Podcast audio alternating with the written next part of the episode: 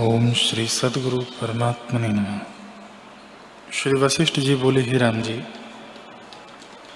इसमें कुछ आश्चर्य नहीं, मन ही से सब कुछ होता है।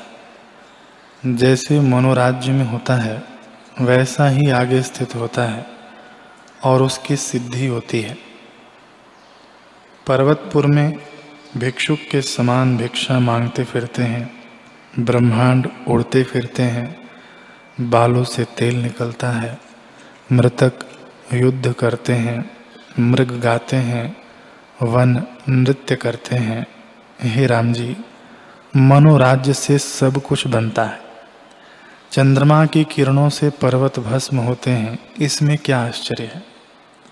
ऐसे ही संसार भी मनोराज्य है और शीघ्र संवेग है। इस कारण जीव उसको सत मानता है। और आगे जो बालू से तेल आदि का निकलना कहा है, उसको सत नहीं जानता, क्योंकि उसमें मृदु संवेग है। पर हैं दोनों तुल्य। हे राम जी, जिनको सत और असत कहते हो, आत्मा में वे दोनों नहीं हैं। ये जो तुमको सत पदार्थ भाषित होते हैं तो अग्नि आदि शीतल भी सत है, और जो ये मिथ्या भाषित होते हैं तो भी तो वे भी मिथ्या है। केवल तीव्र और मृदु संवेग का फ़र्क है।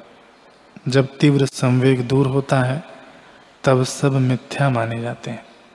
जैसे स्वप्न से जागा हुआ स्वप्न को मिथ्या और जागृत को सत्य कहता है, पर दोनों मनोराज्य हैं।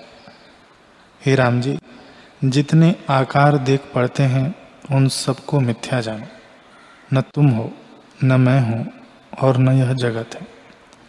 परमार्थ सत्ता ज्यों की त्यों है, उसमें अहम तुम की भावना नहीं उठती। वह केवल शांत रूप, आकाश रूप और निराकार रूप है। उसमें कुछ भी द्वैत नहीं, केवल अपने रूप में स्थित है।